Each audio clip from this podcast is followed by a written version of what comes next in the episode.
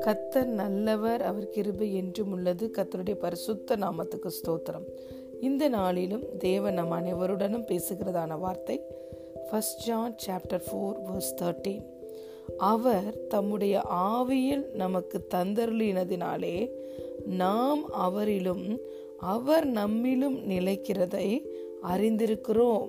Amen. This is how we know that we live in him and he in us. He has given us of his spirit.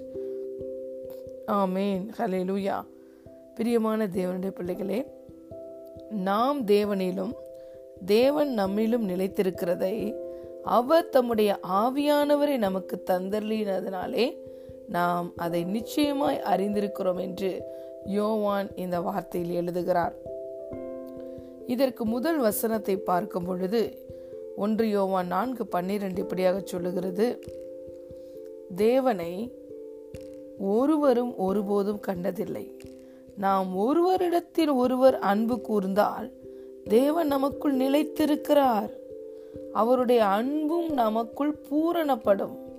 அவர் தம்முடைய ஆவியில் நமக்கு தந்தர்லினதினாலே நாம் அவரிலும் அவர் நம்மிலும் நிலைத்திருக்கிறதை அறிந்திருக்கிறோம். ஆமேன்.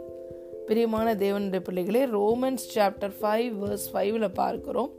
தேவ அன்பு பரிசுத்த ஆவியானவரால நமக்குள்ள ஊற்றப்பட்டிருக்கிறது. இன்று தேவன் நமக்குள் வாசம் பண்ணுகிறார். நாம் தேவனுக்குள் இருக்கிறோம் தேவன் நமக்குள் இருக்கிறார். இந்த பாக்கியம் எதனால் நமக்கு கிடைத்தது? அவருடைய ஆவியானவரையே நமக்குள்ளே தந்தருளினதினாலே.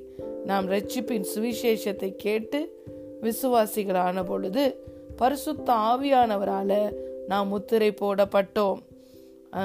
அவருடைய நாமத்தின் மேல் இயேசுவின் நாமத்தின் மேல் விசுவாசம் உள்ளவர்களாய் இயேசுவை யாரெல்லாம் ஆண்டவராய் இரட்சகராய் ஏற்றுக்கொண்டோமோ நாம் அனைவருக்கும் பிள்ளைகளாகும் அதிகாரத்தை பிதாவாகிய தேவன் கொடுத்தார்.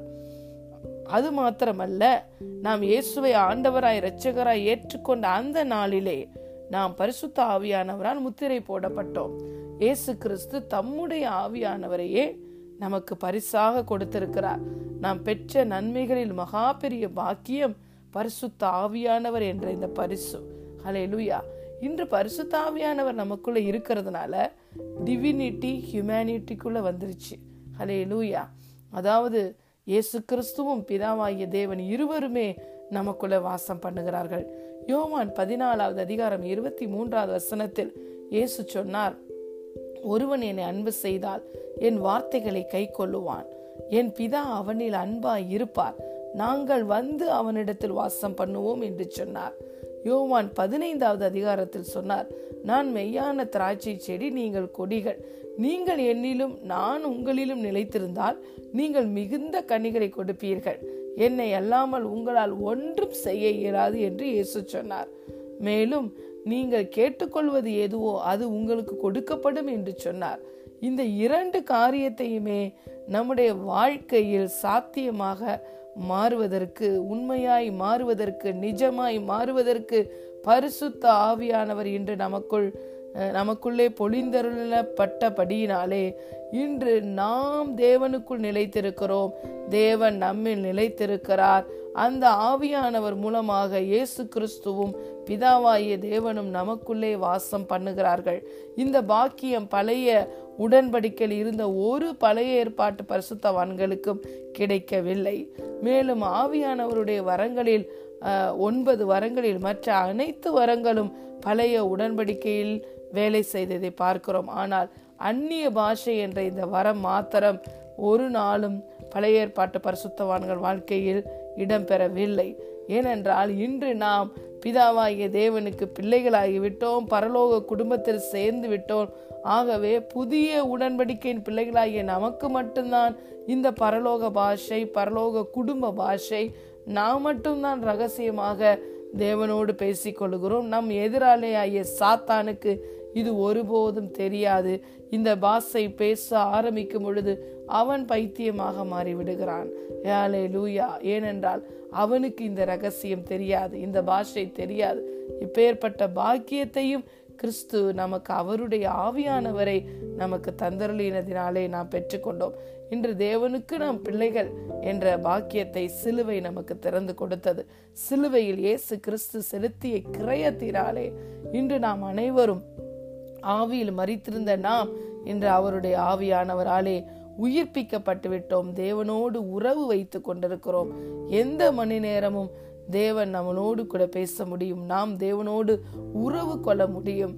இந்த பாக்கியத்தை இயேசு கிறிஸ்து அவருடைய ஆவியானவரையே நமக்கு பரிசாக தந்ததினால் நாம் பெற்றுக்கொண்டோம். அலே லூயா கடந்த இரண்டு வருடங்கள் கூட இந்த உலகத்தில் காணப்பட்ட சூழ்நிலை நிமித்தமாக கையினால் கட்டின ஆலயத்தை மூடினார்கள்.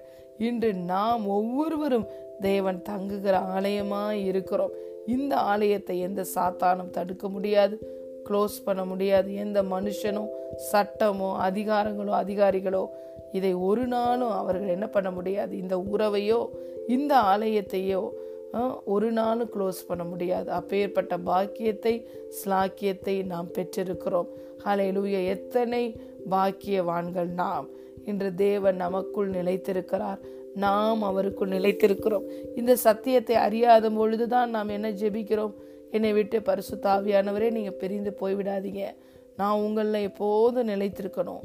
நீங்கள் எனக்குள்ளே எப்போது நிலைத்திருக்க வேண்டும் என்று சொல்லி நாம் அநேக வேலைகளில் விண்ணப்பம் பண்ணுகிறவர்களாக இருக்கிறோம் ஆனால் இந்த சத்தியத்தை பரிசுத்த ஆவியானவர் மூலமாக நாம் தேவனுக்குள் நிலைத்திருக்கிறோம்.